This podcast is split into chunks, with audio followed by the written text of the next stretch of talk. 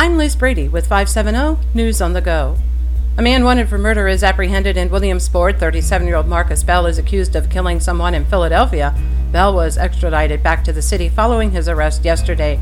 Details of a serious three vehicle accident that occurred last weekend in Union County have been released. A 17 year old was attempting to pass another vehicle on Route 104 when he hit an oncoming car that was also driven by a 17 year old.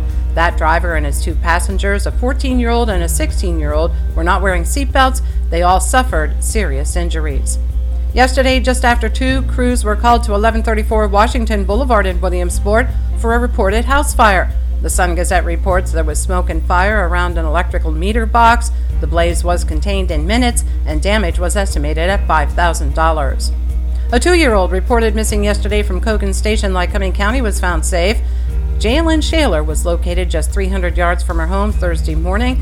She was last seen in her bed on Wednesday night. Yesterday's gusty winds produced some damage. The 50 mile an hour winds felled trees in the region. One tree fell on a parked car in the 400 block of Lycoming Street in the city of Williamsport.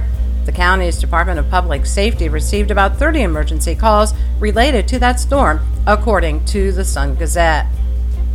A deal has been reached between the Harrisburg Catholic Diocese and abuse survivors. A $7.5 million trust will be established to provide financial restitution for those who suffered sexual abuse at the hands of Catholic priests.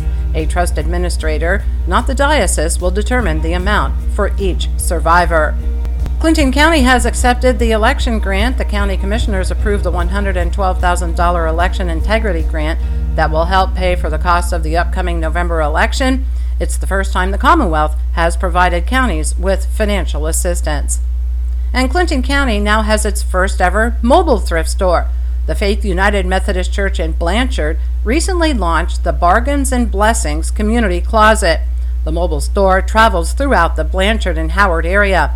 Their mission is to provide good quality clothing at a low price, be good stewards of the earth by recycling clothing, shoes, and accessories, and to foster warm and friendly encounters. I'm Liz Brady with 570 News on the Go.